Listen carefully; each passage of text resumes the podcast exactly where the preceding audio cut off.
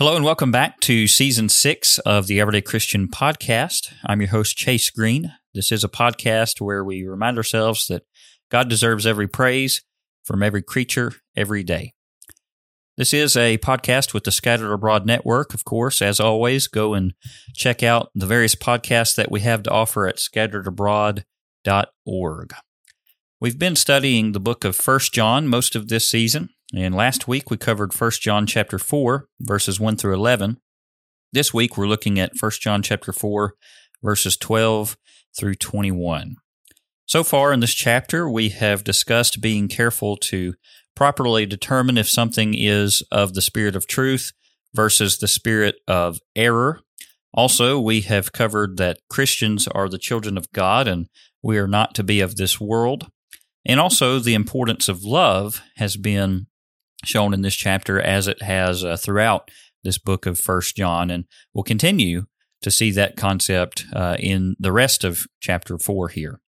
So we're picking up in verse number 12. Again, we're going to look at the fact that we can see God living in us through our love. Also, John is going to further expound on love itself. And then uh, we're going to also look at how uh, to find an impostor to the faith. And again, that's going to, to deal with the subject of love.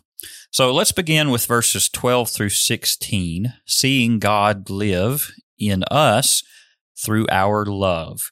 Verse number 12 says, No one has seen God at any time. If we love one another, God abides in us, and his love has been perfected in us. You hearken back to uh, when God showed himself to Moses.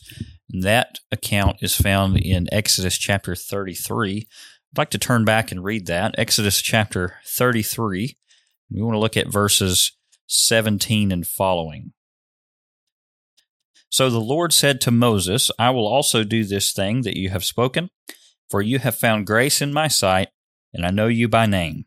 And he said, Please show me your glory.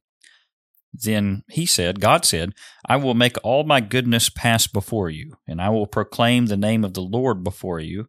I will be gracious to whom I will be gracious, and I will have compassion on whom I will have compassion. But he said, You cannot see my face, for no man shall see me and live. And the Lord said, Here is a place by me, and you shall stand on the rock. So it shall be while my glory passes by, that I will put you in the cleft of the rock, and will cover you with my hand while I pass by.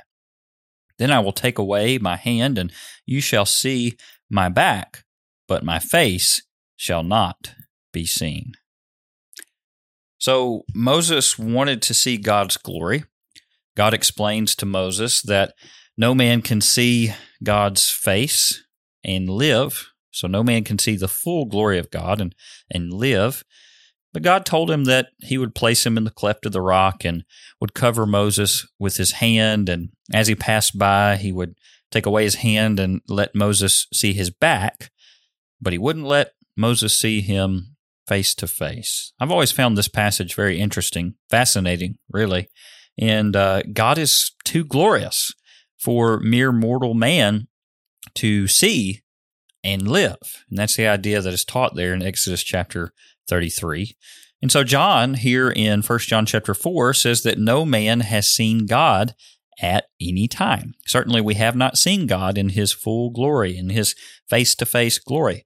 But we did get to see, and when I say we here, I mean humanity.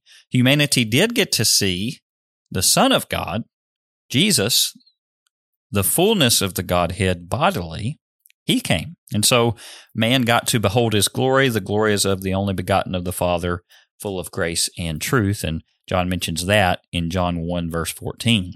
What does that verse also say? The Word became flesh and dwelt among us. So again, the Gnostics, they don't believe that. And John has to deal with that in this epistle of First John. So essentially, John says that there's another way to, in a sense, see God, and that is that we can see God living inside a faithful Christian's life. Now, how do we see that? Well, by our love. If we love one another, God abides in us, and his love has been perfected in us. Did not Jesus say that they will know that we are Christians by our love? He did in John 13, verse 35. Let's look at verse number 13.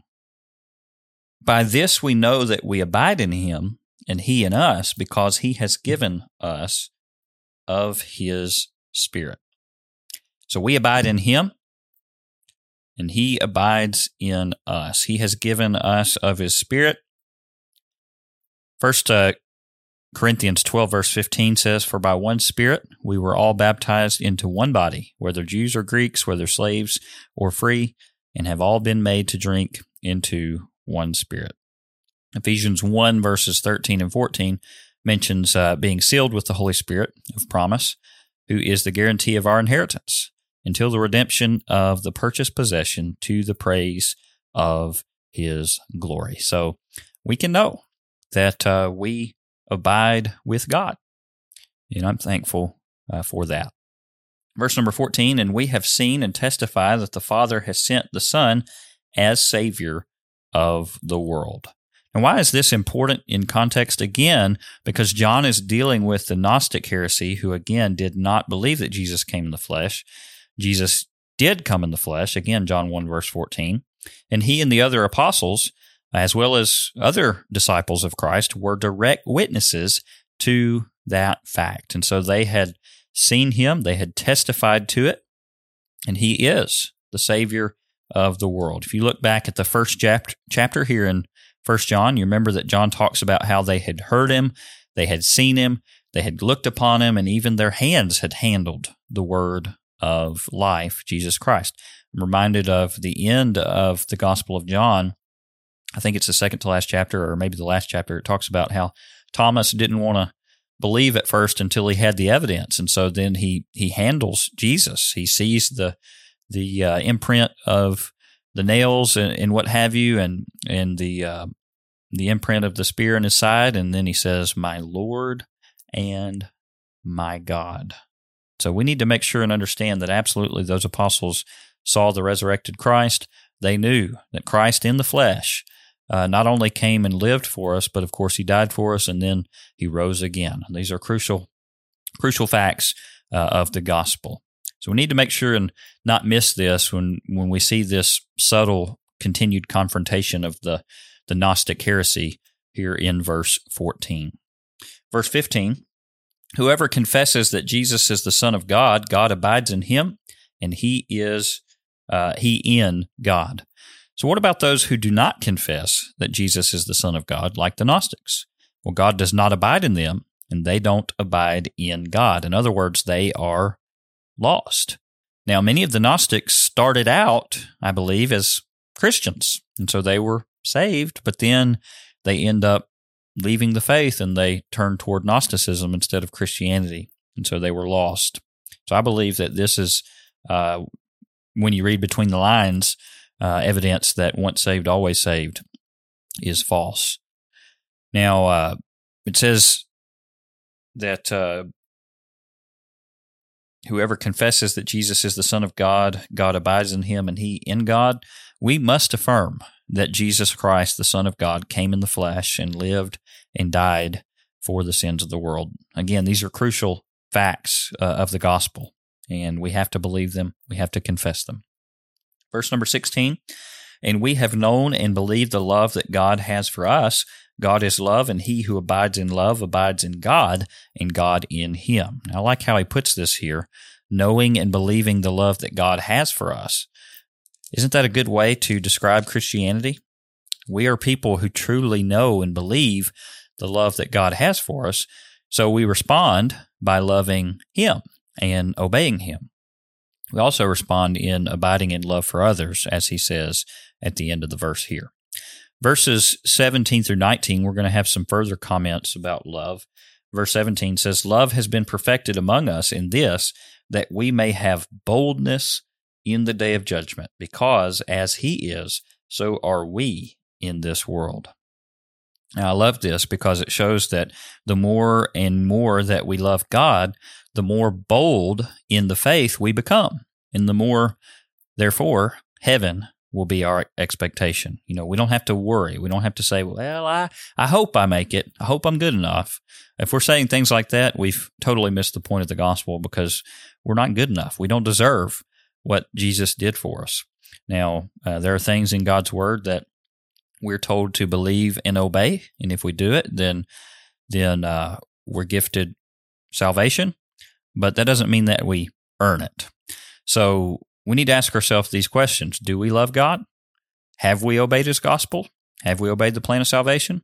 Have we become Christians uh, in hearing the gospel and believing in Christ and repenting of our sins and confessing faith in Christ and been baptized into Christ? Not only that, but are we living faithfully? Have we not fallen away? And then, uh, upon answering those questions, hopefully correctly, hopefully we are doing those things, then we can know that uh, we're of the saved and we can know where we're headed as Christians. We need to be bold and we need to be confident in this. We need to be confident in our salvation. As He is, so are we in this world, John writes. And uh, we need to ask ourselves is Jesus alive today? Of course he is. Uh, he is the resurrection and the life. Sometimes we sing, Jesus is well and alive today. He makes his home in my heart, etc. Blue skies and rainbows. Well, we also can be spiritually alive with Christ as well. Verse number 18 There is no fear in love, but perfect love casts out fear, because fear involves torment. But he who fears has not been made perfect in love. I love this verse as well there's a phenomenon here that John explains, and I'll try to do my best to put it into my own words. But basically, what John is acknowledging here is the fact that most of us realize that a big motivator in our Christianity is fear.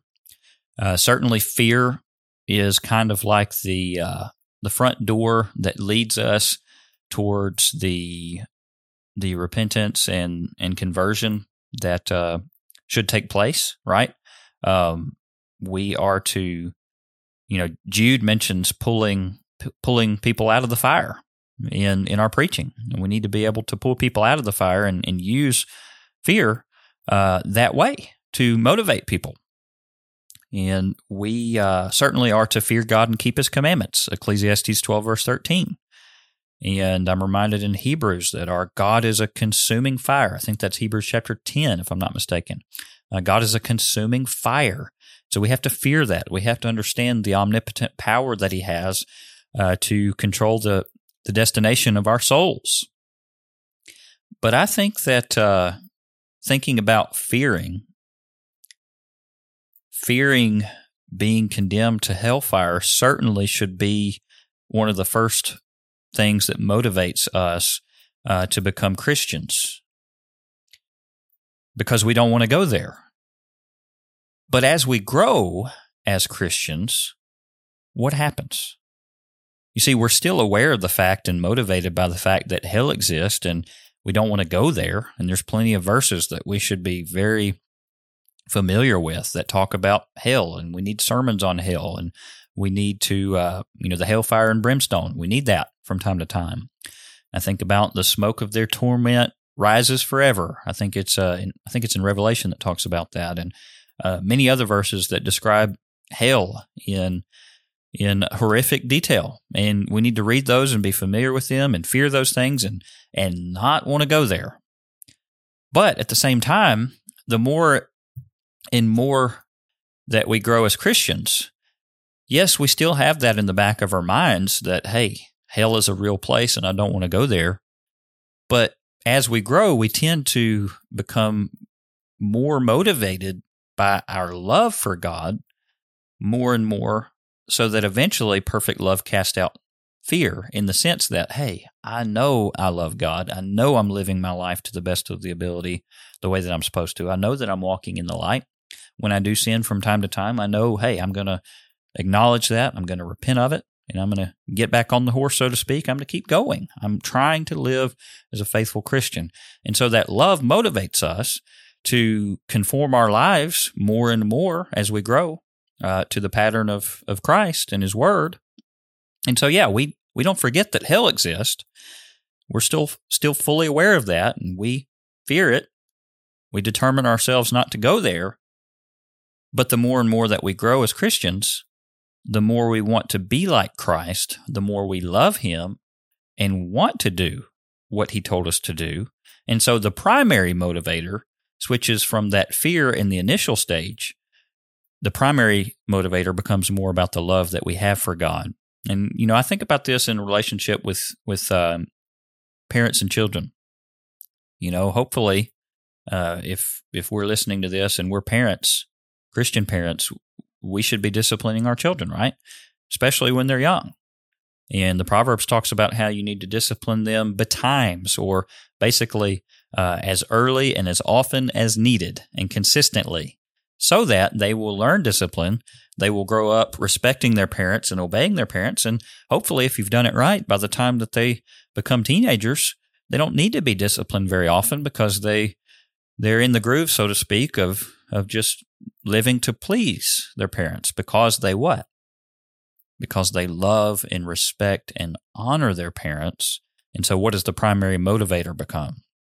It becomes the love that they have for their parents. Therefore, because they love them, they don't want to do bad. They don't want to disappoint their parents, etc.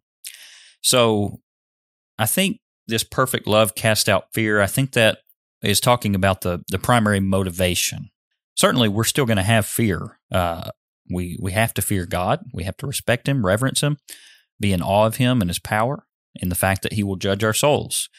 And uh, we also have to have love for Him as well. And I think that this is dealing with the primary motivation of love for Him uh, as we grow as Christians. Verse number 19, we love Him because He first loved us. And that is such a, a simple verse such a powerful verse. It's just a short verse, but a powerful verse, a good synopsis of the gospel message. And we ought to be motivated by that as everyday Christians because we don't deserve, again, what he did for us. Uh, we didn't earn what he did for us. And uh, we need to always remember that in humility and, again, in love for God because he first loved us. John 3:16 for God so loved the world he gave his only begotten son that whoever believes in him should not perish, but have everlasting, everlasting life. Finally, as we wrap up this chapter, chapter 4, we want to look at verses 20 and 21. And this, I've, I've titled this Imposters to the Faith. Verse number 20 If someone says, I love God and hates his brother, he is a liar. For he who does not love his brother whom he has seen, how can he love God whom he has not seen. This is a harsh truth here, but if you ever hear your own thoughts or you ever utter the words, I hate so and so, you're in trouble. You better repent of that. Let me just say this. I, I hear a lot of people flippantly saying things like that. Well, I hate so and so. I just hate him. I can't stand him.